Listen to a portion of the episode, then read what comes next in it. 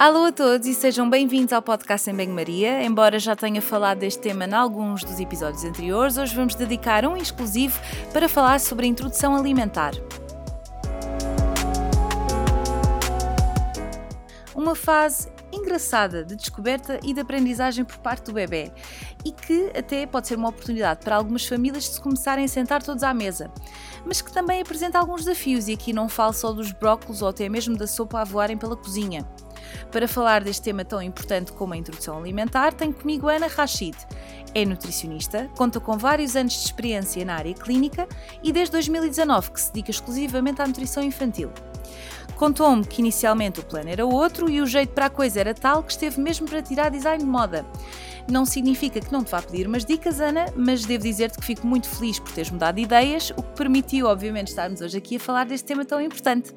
Sem mais demoras, peguem no vosso caderno de notas para tirarem todos os apontamentos que acharem importantes. Espero que seja útil, que gostem, partilhem e até já! Olá, Ana, bem-vinda. Muito obrigada não só por teres um, aceitado aqui o convite, mas também pela, pela espera, porque já tínhamos falado há imenso tempo em gravar e tem ficado aqui um, em banho-maria, não é? Um, apesar de nós mantermos sempre contacto e já ter assistido a, a formações tuas, que é uma área que, apesar de não ser a minha área que me interessa, um, nem que mais não seja para alargar aqui a minha, meu leque de conhecimentos e um dia mais tarde, quando for, quando for mãe, que é um, um projeto, enfim, num, futuro. Hoje vamos falar sobre a introdução alimentar, que é o tema que se calhar a maioria dos pais um, e cuidadores têm tem assim uh, mais dúvidas, especialmente uh, quando as crianças começam a ter aí os seus seis meses, coisa assim, quatro, seis meses, já me vais dizer uh, e surgem imensas questões, imensas dúvidas do que dar, do que não dar, e nós vamos tentar, obviamente o tempo é limitado, mas vamos tentar uh, ter aqui um sumário daquilo que as pessoas precisam de saber. Em primeiro lugar, uh, aqui eu acho que não sei se já respondi, mas já me vais dizer se eu estive errado ou não. Quando é que se deve in iniciar então a introdução alimentar? Bom, antes de mais, obrigada pelo convite. É um gosto uh, poder participar deste podcast contigo, porque realmente uh, os, todos os temas que trazes para o podcast são super interessantes e, portanto, ainda bem que cá estou. Um, ora, disseste bem, seis meses, mas não é uma data uh, standard. Porquê? Aquilo que nós sabemos é que a introdução da alimentação complementar não deve iniciar uh, nunca antes dos quatro meses, devido ao risco de, uh, de infecções gastrointestinais, porque um, o, o, o, nossa função gastrointestinal está ainda muito imatura. Pronto. Depois, não é aconselhado fazer após os seis meses, um, por causa das reservas, uh, principalmente de ferro do bebê. Ou seja, o que é que está a acontecer aqui? Aos seis meses, e é por isso que nós chamamos de alimentação complementar, o leite materno ou o leite artificial deixa de ser suficiente na questão nutricional para o bebê uh, e acaba por ser necessária então a introdução dos alimentos. Ora, então nós temos aqui um deadline entre os 4 e os 6 meses, sendo que é muito importante esperar pelos sinais de prontidão. Só que quando nós falamos em sinais de prontidão, pensamos sempre naqueles que são visíveis, que é o sentar minimamente uh, equilibrado uh, em quatro apoios, não pender para os lados, ter a cervical um, ehm, bem posicionada, enfim, há, há vários sinais de prontidão visíveis. Só que estes visíveis dão-nos sinais para que, os, uh, para que os internos, que não são visíveis, um, ehm, deem o ok para começarmos. Um, por exemplo, uh, é muito comum ouvirmos que o bebê ficou obstipado aos 4 meses, 4 meses e meio, porque o organismo não está preparado ainda para, para receber esses alimentos. Por isso é muito importante esperar pelos sinais de prontidão e principalmente um, e perceber aqui o, que deadline será esse, né? Há bebés que serão aos 5 meses e 15 dias, há bebés que serão aos 6 meses, há bebés que serão 6 meses e uma semana, porque é importante também esperar uma semana a 10 dias, após os 6 meses, podemos esperar, uh, e por isso existe este timing. E, e, tu falaste, portanto, nestes sinais de prontidão mais, mais óbvios, que, quais são eles, além, de, além do que mencionaste? Então, ter o sinal de extrusão e protusão diminuído, uh, que é simplesmente uh, aquilo que nós todos nós temos esse sinal de, de, extrusão e protusão, é nada mais é que o reflexo de gado, não é? Uh, só que nos bebés está na ponta da língua e ele começa a ficar anterior à língua consoante o seu desenvolvimento. Tanto é que nós temos aqui entre a língua e o esôfago. Pronto. Este é um dos sinais que nem sempre é muito visível, mas a partir do momento em que o bebê já tenha aqui o seu equilíbrio ok, muito provavelmente todos os outros sinais, nomeadamente levar objetos à boca, uh, ter interesse pela comida, são todos sinais uh, visíveis que é ok, podemos começar. Portanto, se a família estiver a fazer uma refeição e o bebê estiver sentado uh, ou perto e começar, sei lá, a ir pegar nas coisas, a ter aquela, aquela questão mais motora. Uh, mas queria perguntar-te, e não tinha isto previsto, mas também uh, pensando aqui também em alguns casos próximos que tive recentemente, uh, e quando ultrapassa aqui dos seis meses e, de facto não, não, não se notam estes sinais de, de prontidão, o que, é que, o que é que as pessoas devem fazer? Então, é, é muito raro um bebê com nascimento uh, a termo, ok? Nascido a termo e com o seu desenvolvimento cognitivo e motor ok, não ter esses sinais de prontidão aos seis meses. É muito raro. Okay? Uh, tal como também é muito raro ter um bebê com quatro meses que tenha esses sinais todos de prontidão.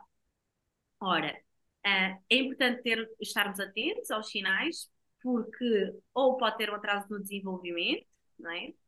Uh, nomeadamente a hipotonia, e aí precisamos estar, estar mais atentos e ser avaliado, mas normalmente bebés a pré-termo, não é? que nasceram uh, antes das 37 semanas, um, terão estes sinais de prontidão muito depois ou um pouco depois dos seis meses. Tudo vai depender da semana, as, das semanas estacionais e do próprio desenvolvimento cognitivo e motor, porque nem todos pré-termos estarão atrasados no seu desenvolvimento cognitivo e motor.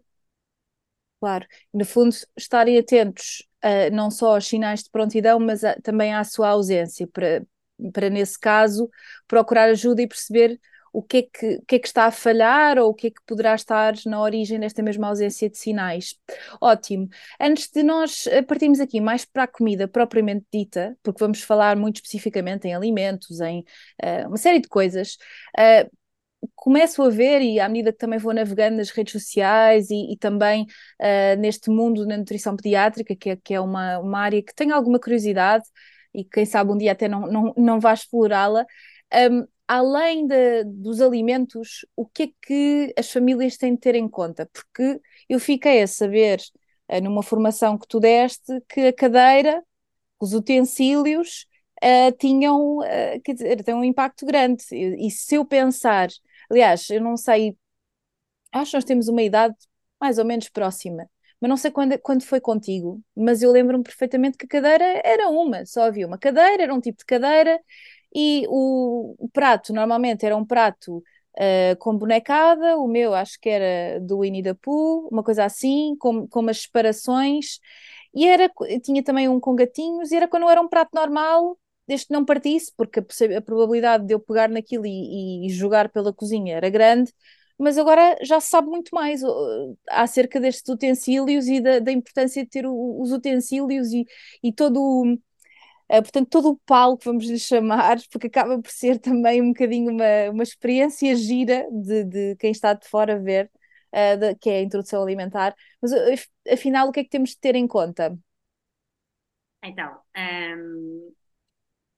há vários marcos do desenvolvimento do bebê que estão associados aqui ao desenvolvimento alimentar. Um, vou dar um exemplo muito básico, que é o desenvolvimento da pinça fina, ou seja, o bebê começa a agarrar pequenos alimentos, não é? Com a ponta do dedo indicador, com a ponta do dedo polegar e leva à boca. Ora, isto é um marco de desenvolvimento, quer dizer que o seu sinal extrusão e produção está mais diminuída e quer dizer que então ele já consegue lidar com pedaços mais pequeninos dentro da boca. Ora, é um momento, é um momento ótimo de, de evolução de textura, é um momento ótimo em que o bebê precisa realmente eh, receber alimentos grumosos. Então, aqui a utilização de talheres e, e vai se prender muito nesse desenvolvimento cognitivo e motor do bebê, associado a esses marcos de, de desenvolvimento. Ora, por exemplo, a, a, é, toda a gente acha que a primeira talher a ser introduzida é a colher. E a verdade é que eu aconselho principalmente a introdução do garfo primeiro. Porquê? Porque tem a ver com esse marco de desenvolvimento que é a pinça fina. Então, primeiro deixamos o bebê treinar essa pinça fina para depois então introduzir o garfo, por exemplo. Okay. Há quem ache que a introdução de uma pré-colher seja fenomenal. Ora, essas pré-colheres foram desenvolvidas efetivamente para crianças e bebés que realmente têm necessidades específicas, nomeadamente disfunção tátil ou alguma disfunção sensorial oral, e elas são completamente dispensáveis na introdução alimentar, porque o bebê precisa sentir as várias texturas na mão, eh, na própria boca, e portanto, quanto mais pudermos deixar esse bebê sentir essas texturas, melhor. Portanto, a introdução dos talheres uh, deve ser aqui uh, feita gradualmente. Um, e não são depois... precisos especiais eh, do género.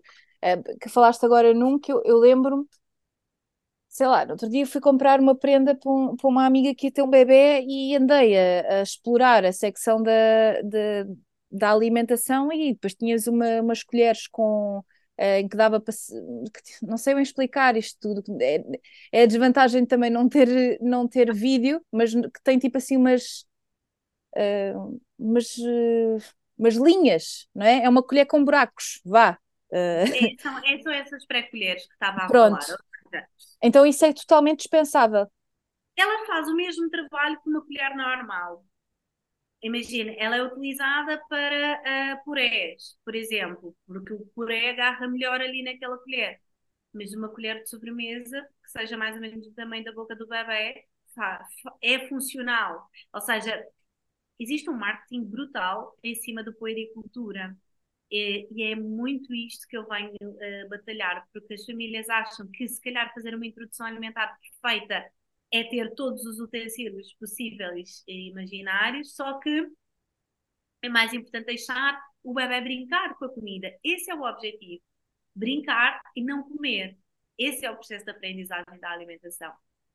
Uh, e tu colocaste a questão, portanto, dos talheres, dos utensílios e principalmente da cadeira. Olha, a cadeira é um fator que eu digo que às vezes não é essencial, mas é confortável.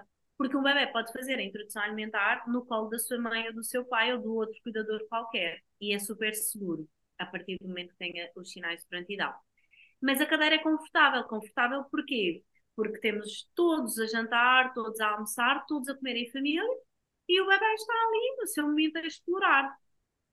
Portanto, a cadeira uh, diria que, uh, que, seria um bem, se tivesse que dizer um bem essencial, se calhar seria a cadeira.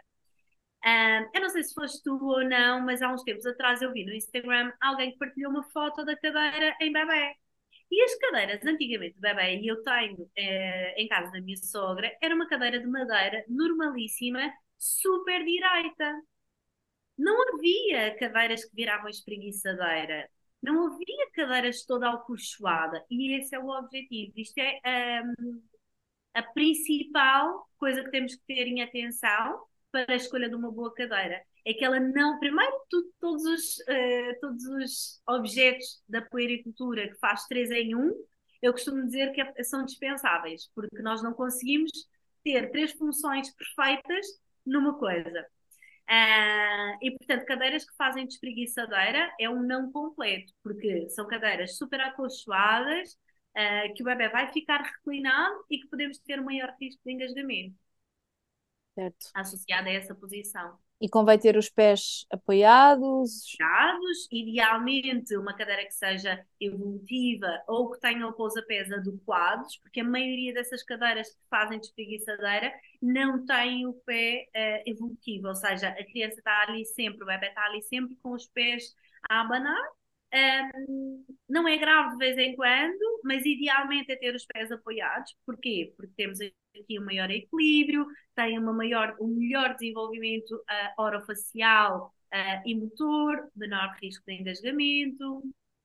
No fundo, que sejam uh, confortáveis, seguras. Estou-me a lembrar eu acho que há anos que não tinha esta memória, mas em relação àquilo que disseste, não, não sabias que se, se tinha sido ou não a partilhar nas redes sociais. Eu partilhei algum, há uns tempos uma fotografia minha numa cadeira e a minha era assim meio óculos suada e tinha uma, portanto, um tabuleiro que dava para tirar. E eu lembro-me de. A minha mãe é educadora de infância, portanto, eu sempre brinquei muito uh, na cozinha, uh, seja seja com a comida, seja a minha mãe fazer aquelas tintas e aquelas massas com farinha com cores, e eu comia ali, mas também brincava ali.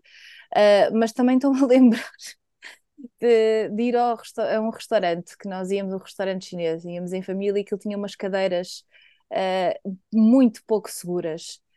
Um, lembro-me lembro especificamente do restaurante chinês porque aquilo condizia no fundo com, a, com toda um, eh, como é que eu ia dizer, a mobília de, de e, e, não eram confortáveis e tinham uns, portanto, umas, eh, umas bases muito fininhas e uma vez ia caindo da cadeira.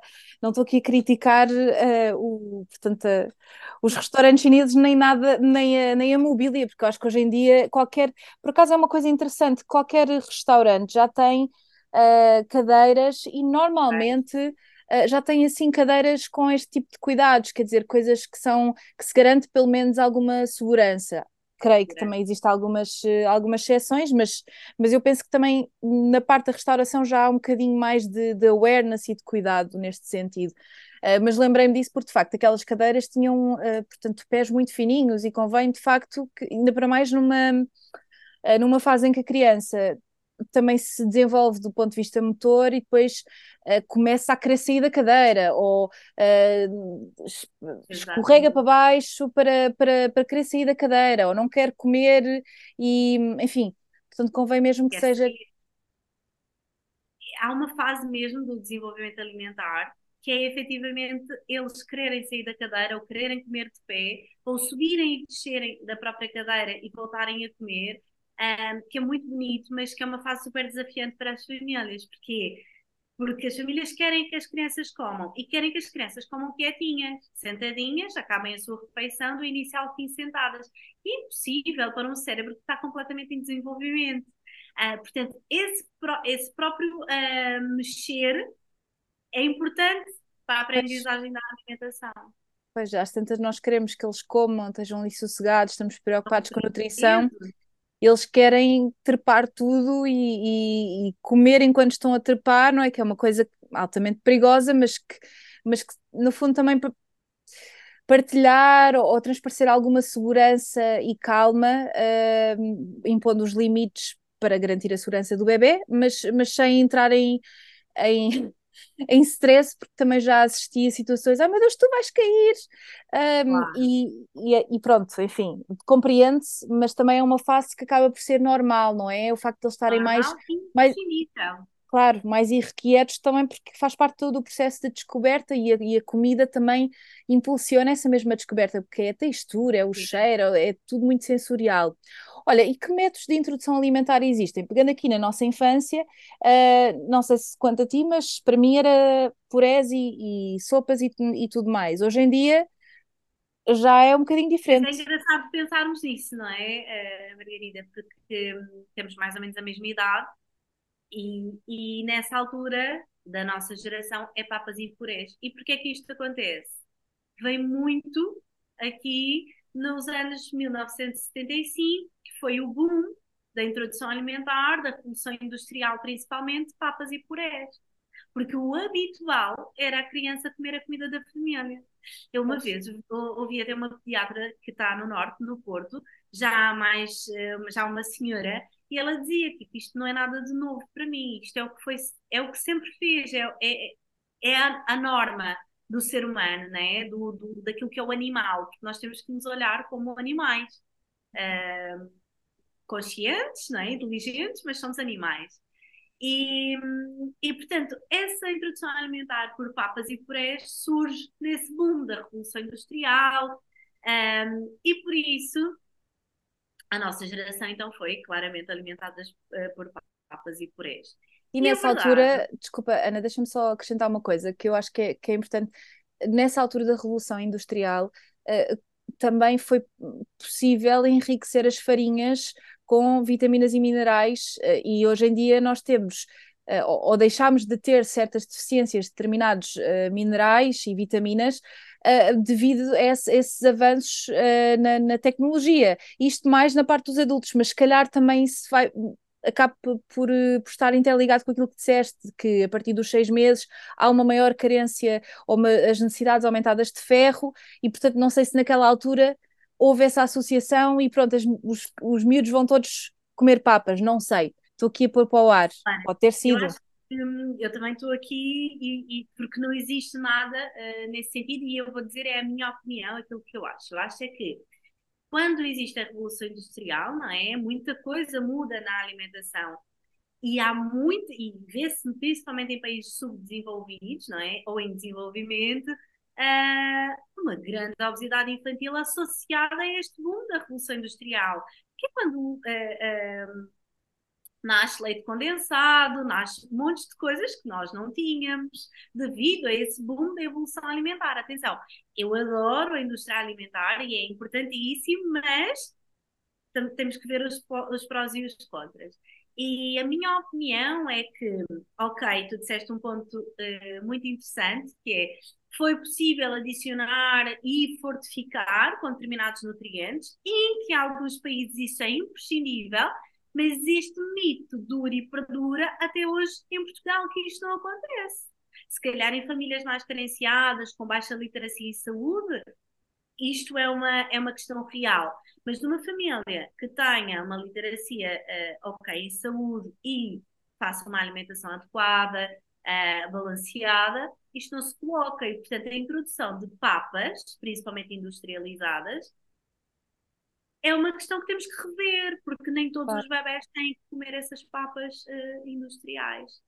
Os claro. purés, para mim é um bocado. Vamos lá para perceber. Os purés não, não, também não é imprescindível, mas imagine, a ideia é que o bebê esteja incluído na refeição da família. Então hoje vais comer um puré de batata. Porque é que o bebê não vai comer, não vai comer um puré de batata, não é? Agora, triturar todos os alimentos todos os dias. Eu no outro dia ouvi uma coisa que é a bimbi dos bebés. Eu sei lá o que é isto. Nunca tinha ouvido falar na vida. Mas pelo que eu percebi é uma máquina que tritura os alimentos. E, e este método, digamos, eu gosto de falar em abordagens de introdução alimentar, uh, é a abordagem tradicional, mas nós quando vamos pesquisar em termos de artigos científicos só Uh, vemos uh, papas e purês, não é? É esse o termo que é utilizado uh, nos artigos. Ora, ele acaba por ser tudo triturado, tudo misturado, alimenta, mas não introduz alimentos e está completamente desconectado do processo de aprendizagem do bebê. Ou seja, ele não consegue perceber sobre cores, sabores, texturas. Mesmo Fica ali tudo misturado, porque depois se tu, se tu triturares uh, cenoura com espinafres, com batata, vai ficar provavelmente verde e, e, o bebê não se apercebe que há ali cenoura, não é? Exatamente, e vai ficar verde com um sabor mais doce, por causa da cenoura, não é? Um, e depois quando vai provar aqueles verdes que são mais amargos, isso gera uma certa confusão cerebral, ou seja, porque não, não houve essa aprendizagem. Um, eu gosto muito de capacitar famílias para o caminho que lhes faz sentido, apesar de não acreditar que os alimentos têm que ser tudo misturado, um, tudo triturado e tudo misturado. Primeiro perde fibras, depois porque uh, o bebê realmente não vai aprender a comer, não, não vai sentir cores, sabores e texturas. E, portanto, para uma família que não quer iniciar os alimentos realmente em finger food, um, se calhar um processo de amassar os alimentos e não triturar e mantê-los em separado seria muito mais interessante, e isto é chamado abordagem participativa, um, pode ser muito mais interessante. E mesmo adulto, e é daquelas uh, mensagens que eu recebo sempre, ai, mas um, uh, uh, o bebê vai comer sozinho uh, os amassados. Não, o adulto pode dar pela colher também, isto é uma alimentação responsiva. E damos para a colher, a colher e o bebê abre a boca ou não, aceita ou não, mediante os seus sinais de fome e de saciedade, não é? Isso é super importante. Um, e nesse não. sentido, diz, diz. Não, desculpa, ia-te só perguntar, em alguns desses termos que tu utilizaste, uh, enquadra-se o Baby Led Winning ou, ou...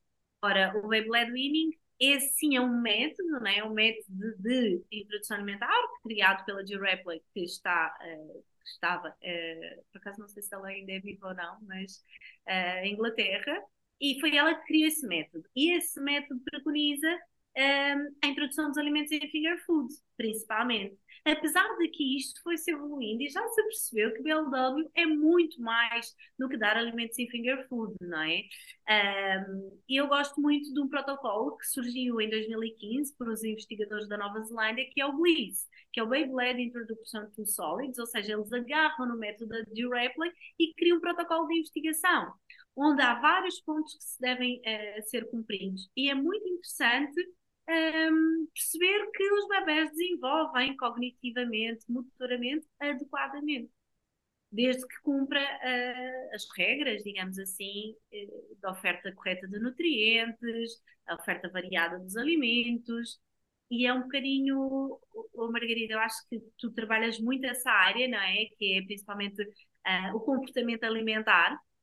Uhum. E nós falamos, eu quando atendi a adultos, já não atendo há quase quatro anos, mas quando atendia adultos era das coisas que eu mais falava em consulta, que é o comer devagar, mastigar, pousar os talheres. Ora, isto nada mais é o que os bebés fazem. Eu no outro dia vi o... Não deixamos. No outro dia vi um meme, uh, partilhei no meu, no meu Insta pessoal, mas que hoje em dia ser nutricionista e trabalhar com adultos é, no fundo, uh, fazer introdução alimentar 35 mais. Olha, adultos com mais de 35. Eu, eu diria que é mais, mais de 35, não diria, mais, mais, mais de 20, 25, não é? Porque eu acho que as questões alimentares, e até antes, não é? Eu acho que há uma certa uma certa regressão, e eu acho que isto depois também tem a ver com questões emocionais uh, mais, mais complexas, mas, mas sim que no fundo esta parte de introdução alimentar, no fundo era aqui, os bebés comem de uma maneira muito intuitiva, não é? Quando têm fome, uh, deixam de comer quando já estão cheios, uh, se estão doentes ou se estão com, com uma gastroenterite não comem, enfim, acho, acho que. É ouvir o corpo, basicamente. Podemos aprender muito com, com os bebés neste sentido. Eu acho que esta questão da, da, da introdução alimentar, há uma introdução alimentar do bebê e depois há a do, dos pais e dos cuidadores, que, e às vezes não, não sei até que ponto é que esta questão de, de, adequar as texturas não é porque o bebê não é capaz, mas é um bocadinho uh, garantir a segurança de quem está a assistir, porque eu acredito que isto também seja muito ansiogénico. Um, de, sei lá, o pai ou a mãe ou a avó ou a avó ou o educador estar a ver a criança e com medo, não é? E depois também se crescemos numa, numa geração diferente, eu acredito daqui a 20 anos, uh, se estivéssemos a gravar este episódio novamente, se calhar, who knows, vamos fazer outra vez, não é? Uh, vão surgir outras coisas que nós não sabíamos, mas deve ser muito complicado para alguém que um, ah, há uns anos atrás achava que estava a fazer exatamente o melhor para, para as suas crianças. Uh, por exemplo, a minha mãe, pá, para ela, eu, eu, sei que ela adora estas coisas, porque também é educadora de infância, então tá, tem de estar sempre a, a, a aprender e a, e a, a atualizar-se. Um, então eu acredito que isto possa hum, ter sido uma coisa pacífica, mas para quem teve filhos há, enfim, há 30 anos, como, como os nossos pais, e que, e que agora veem os seus filhos a terem filhos e a darem, se calhar acontece, por exemplo, com a tua filha, não sei se, se algum, alguns dos teus familiares não disse, mas oh, Ana, o que é que estás para ir a fazer com a miúda? Um, é, não é? Comigo nunca aconteceu porque nunca dei hipótese. Claro, mas, mas acredito que muitas famílias tenham de ouvir isso, não é? Muitas, muitas. Principalmente, uh, Margarida, famílias que têm efetivamente a família presente, ou seja, que são rede de apoio.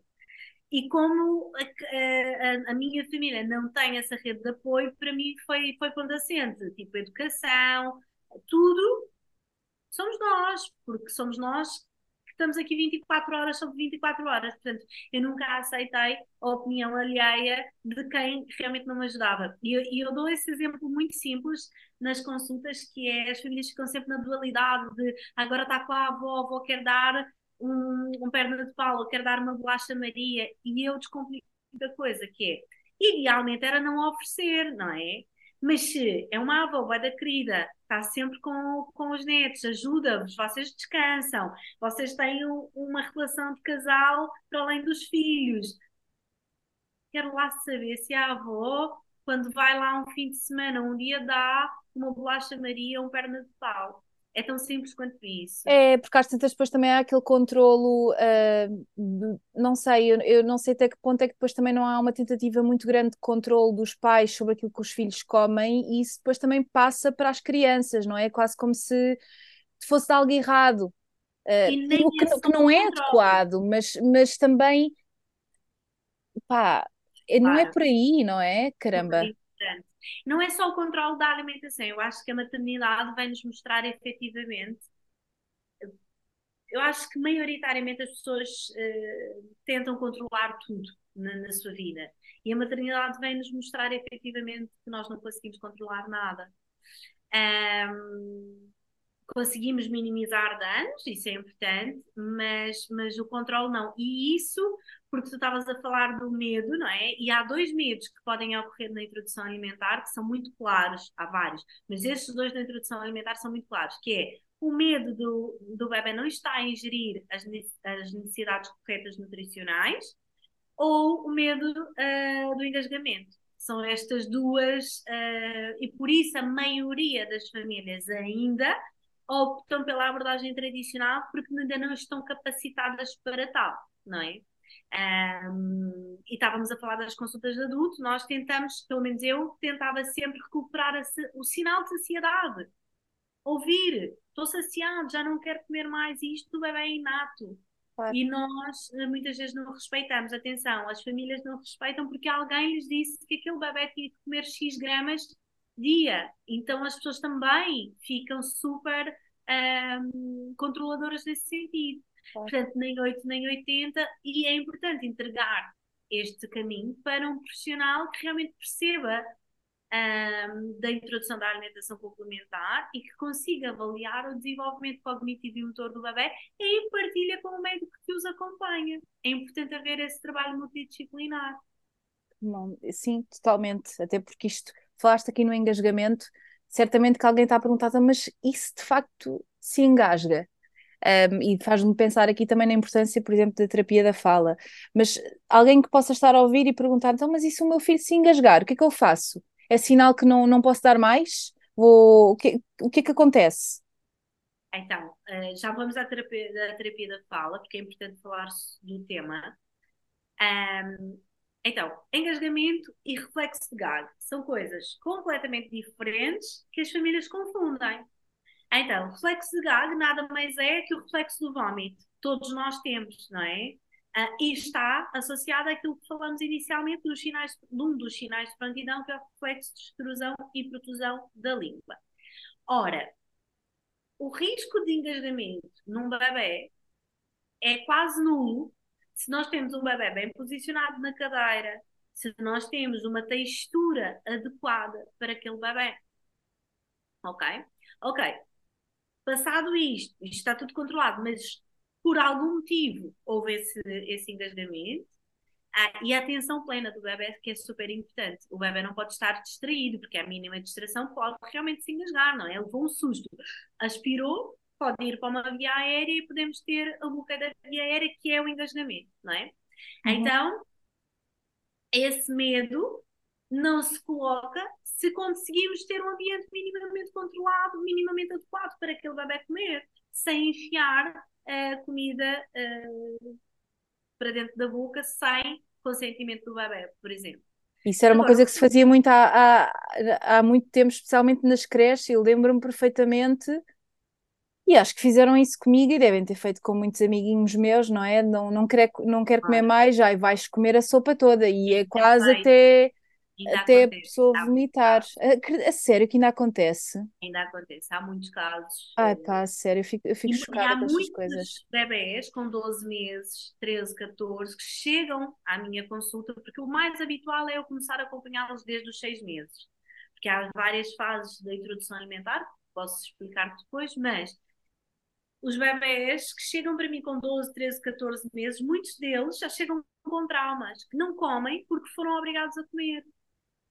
Então já está na fase da rejeição, da recusa alimentar, porque foram obrigados efetivamente a comer. Sim, e disseste um, um ponto muito interessante que é o vomitar.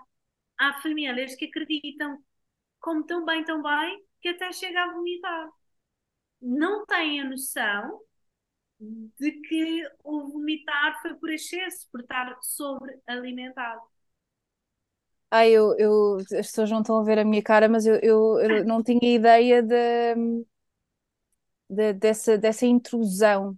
Que, é é assim, eu tenho ideia de que há, que há famílias que são muito intrusivas ou- ou em noutros aspectos, mas realmente esta questão de, de obrigar a comer hum, eh, começa e, e há pessoas que ganham realmente traumas e têm memórias eh, muito difíceis em relação a uma experiência que é, é suposto ser prazerosa, é suposto ser para brincar, não é? É suposto ser uma coisa descoberta.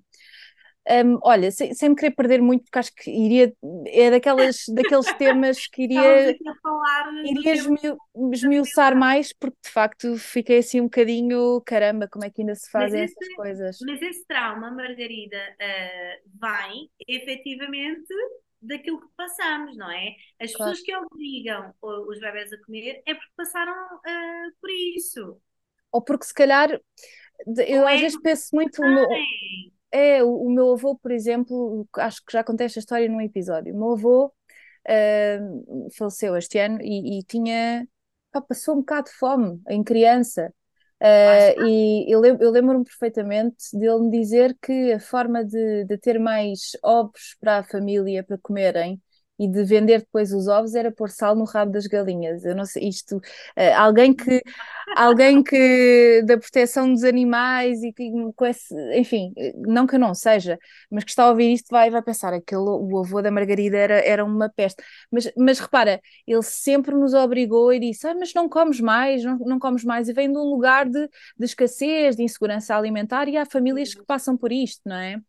Eh, portanto, acho que também tentar perceber eh, um bocadinho este trauma transger- transgeracional, não é? Que passa de geração em geração, eh, e que é É importante ter esta. porque a maioria das famílias que me procuram para fazer uma introdução alimentar mais responsiva, para terem capacidade de conhecimento e segurança para seguirem o caminho, que não, não, não querem repetir o padrão. Pois, é muito interessante. é, é o mais habitual. Mas ainda bem que as pessoas têm essa consciência e que procuram ajuda a perceber que querem fazer algo diferente daquilo que foi a sua própria experiência. Olha, Ana, em relação aqui propriamente aos alimentos, existe alguma ordem específica? Ahm, nós falámos, obviamente, que além do- dos alimentos em si, da textura, não é? Já percebemos que ah, não, não precisamos dar papas e, e sopas e tudo passado, mas certamente também não vamos eh, dar um bife inteiro para o, para o bebê, não é? Portanto, queria que explorássemos aqui qual é que é a ordem dos alimentos e que aspectos em relação ao corte é que devemos ter em conta. Ora, hum, mais importante que o corte é a textura. A textura tem que ser a- adequada para que não ocorra realmente esse risco de engasgamento, ok? Ah, alguns cortes são muito importantes, porque alguns cortes poderão levar a que ah, alguns, alguma falta de corte poderá levar ao risco de engasgamento, não é? Nomeadamente os alimentos redondos com o tamanho da, da forma de uma moeda, por exemplo, pode ah, causar um risco de engasgamento. E falaste muito bem da carne. A carne, por exemplo, tem que estar cortada contra as fibras, porque senão vão sair pedaços muito grandes com fibras muito alongadas, por exemplo. Mas a textura é o ponto principal para não haver eh, risco de, de engasgamento. E uma parte que é, mesmo as famílias que, que façam a opção de iniciar por papas e purés ou triturados, é importante evoluir a textura para que aos 8, 9 meses esse bebê já esteja a receber pelo menos os alimentos grumosos. Porquê? Porque está associada à lateralização da língua, onde o bebê está no momento ótimo da sua aprendizagem de mastigação.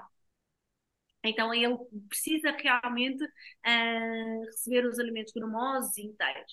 O que é que acontece aqui é, uh, a maioria dos bebés não tem essa indicação. Então, aos 10 meses, aos 11, aos 12, continuam a receber alimentos inteiros. E isso pode levar a uma rejeição, uma recusa alimentar, a uma seletividade alimentar associada ao, aos tipos de texturas. E aqui entramos um bocadinho na área da terapia da fala que tu comentaste há bocado e bem, que é esse trabalho multidisciplinar.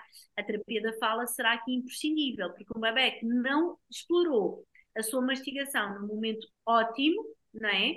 poderá ter um, um, comprometimento aqui orofacial no seu desenvolvimento miofacial, por exemplo. Um, outra situação é a situação do freio da língua. Há bebés que poderão ter um freio curto à, nascença, que é uh, super funcional, mas que na introdução alimentar deixa de ser funcional e torna-se restritivo, ou seja, o bebê não consegue utilizar a língua como para-brisa para limpar o palato, o céu da boca. E isso pode levar com que fiquem ali alimentos colados, deixando a introdução alimentar mais desconfortável para o bebê e é um momento também que a terapeuta da fala entra para avaliar uh, se existe um freio restritivo ou não, para então eventualmente uh, fazer o corte. Um... Eu estou a pensar que, assim, em casos mais no hospital, em que as crianças, por algum motivo, têm doenças que depois impossibilitam de, de, de fazer este, este processo e, e, que têm sondas, uh, estou aqui a pensar que, de facto, pois há um papel muito importante da terapia da fala de ensinar as crianças a mastigar, porque no fundo os bebés nascem com, com, uma, com este efeito de sucção, não é? Uh, e, e que, que, é uma coisa inata, mas depois tudo o resto é, é uma coisa que tem de ser aprendido, não é? Mas e olha, pegando também aqui noutra coisa que mencionei na minha, na minha pergunta, e que também faz um bocadinho a ponto para a próxima, existe alguma ordem específica dos alimentos? Porque uh, há uns anos atrás, uh, também com o receio das alergias, não é? sabíamos que não poderíamos dar determinados alimentos a, a partir ou, ou, até determinada fase. Há um calendário ou, ou, é uma coisa mais, mais livre nos dias de hoje? Como é que funciona? Olha, então, uh, as últimas atualizações acerca das alergias, né, os últimos estudos, um, demonstram que quanto mais cedo introduzirmos os alimentos com potencial alérgico, uh, chamados alergénicos, alergénios comuns, menor probabilidade de desenvolver uma alergia. Não é preditivo de que aquele bebê não irá uh, nunca irá desenvolver uma alergia, mas os estudos verificaram que existe uma janela de oportunidade, que é a chamada janela imunológica, que ocorre sensivelmente dos 6 aos 9 meses, prolongando até, idealmente, aos 11 meses, não ultrapassar dos 11 meses a introdução uhum. desses alimentos um, que é um momento ótimo para que o sistema imunitário então não desenvolva tanta alergia como era antigamente a partir dos 12 meses. Portanto, um, não existe uma ordem específica da introdução dos alimentos. O bebê deve integrar desde os seis meses uh, a alimentação da família, desde que seja adequada aos cortes e às texturas e uh, às questões nutricionais, principalmente temos que ter atenção no ferro, que é quando, aos seis meses, é quando as reservas baixam drasticamente, digamos que é o nutriente major da introdução alimentar.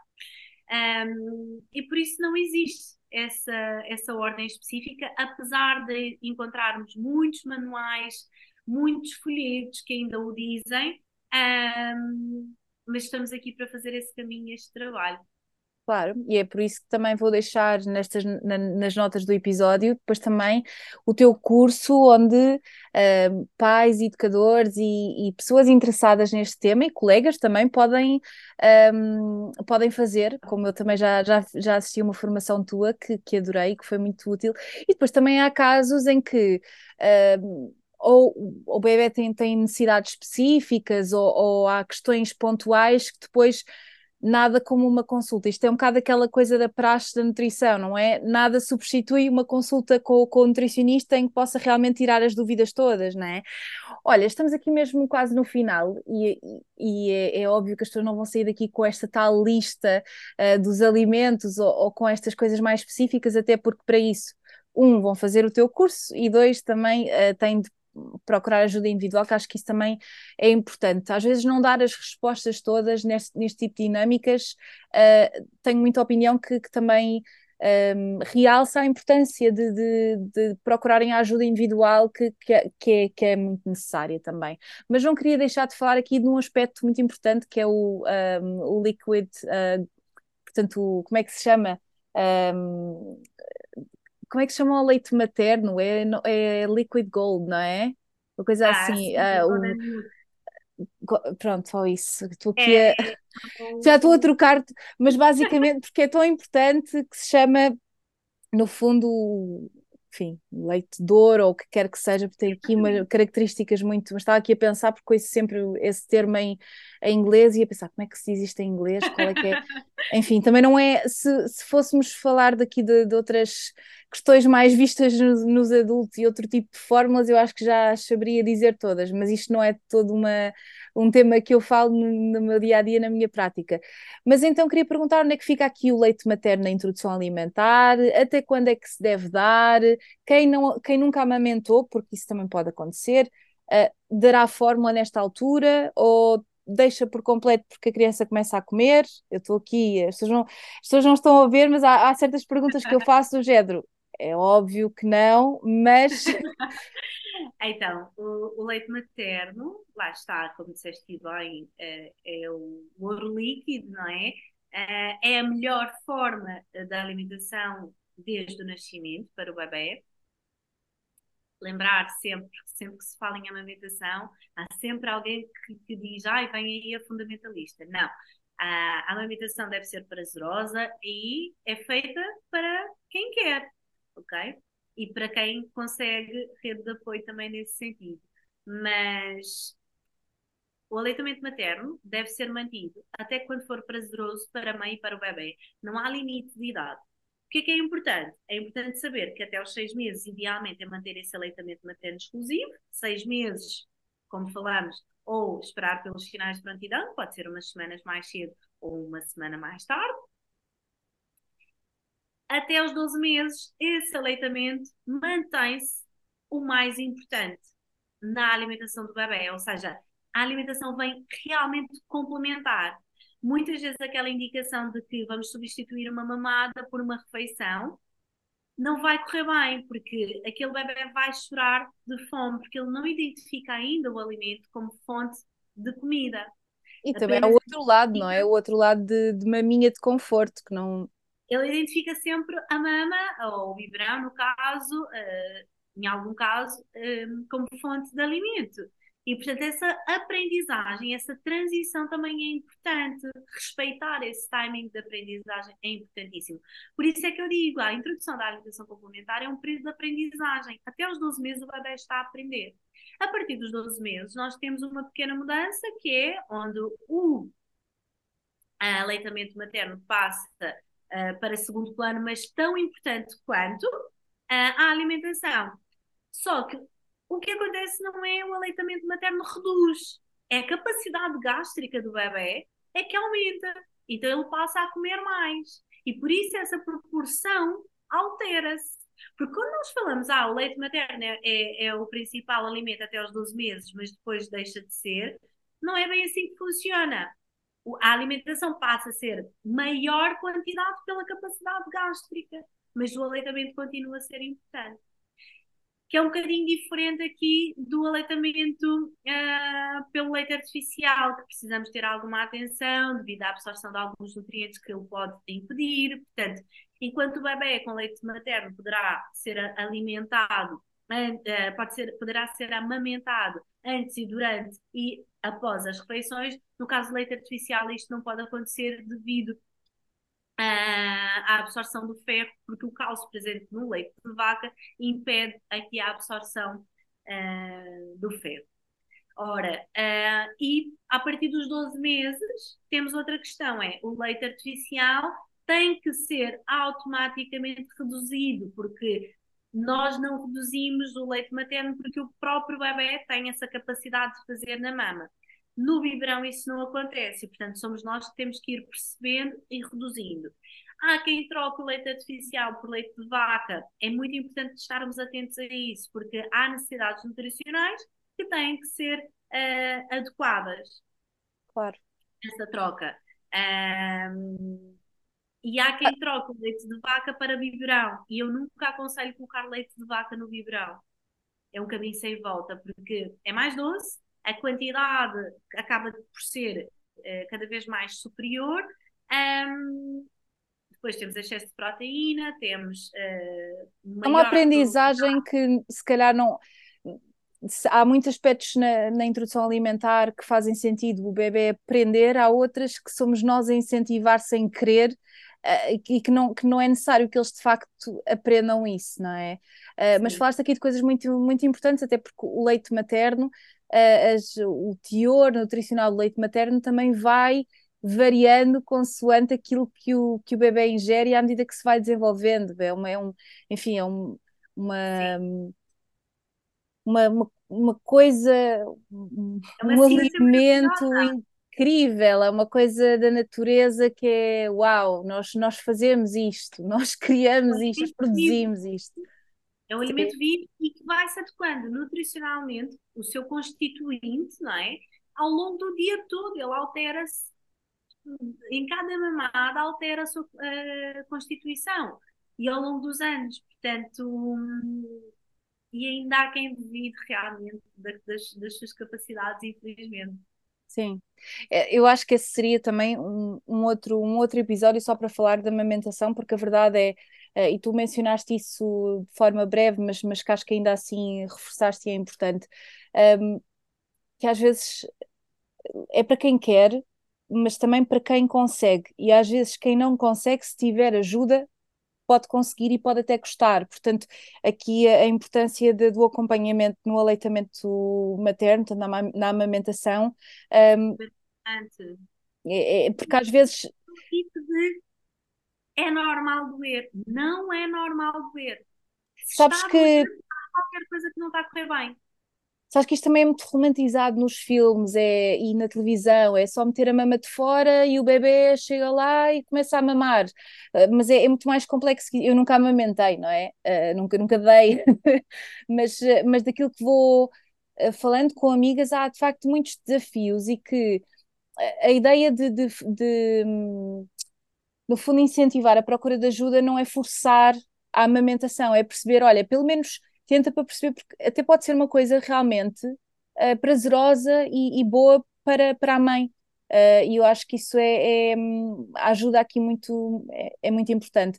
Só para terminar, Ana, estamos mesmo no final e, e vou deixar todas as notas, uh, todos os teus detalhes nas notas do episódio, inclusive é do teu curso.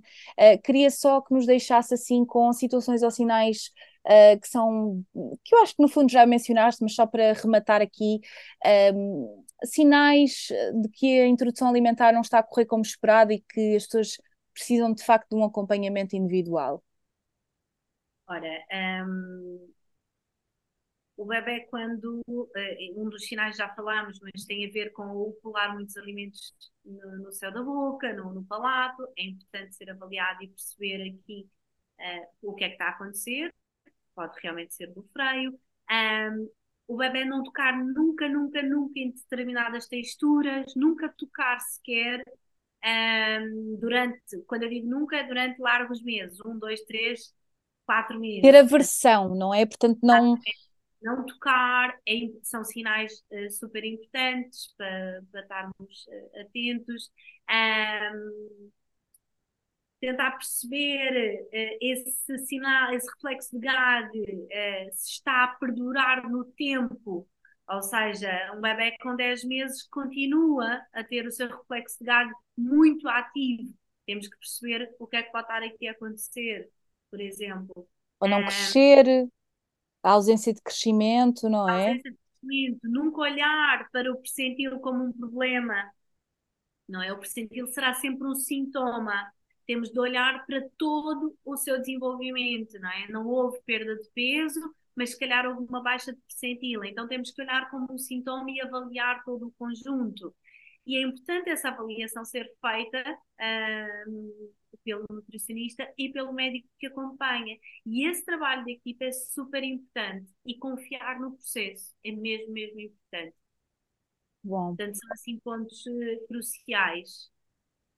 Olha, muito obrigada, adorei mais uma vez. Sinto que uh, tinha, tinha assistido àquela formação, mas que parece que acrescentou-se qualquer coisa, não é? Espero que também tenha acrescentado, tenho certeza que sim, a quem nos está a ouvir. Um, e vou deixar tudo, tudo aquilo que precisam de saber sobre, sobre ti, sobre o teu, sobre o teu trabalho. Um, e olha, foi aqui um momento muito importante para mim também de aprendizagem. Obrigada a todos aqueles que nos estão a ouvir e se gostaram, partilhem, partilhem com uh, os vossos amigos casais que estão à espera de ter bebés, que já têm bebés, tios, avós, enfim, amigos, com quem quiserem. Uh, mas partilhem porque eu acho que partilhamos aqui, falámos aqui de coisas uh, muito importantes. Obrigada, Ana. Beijinho.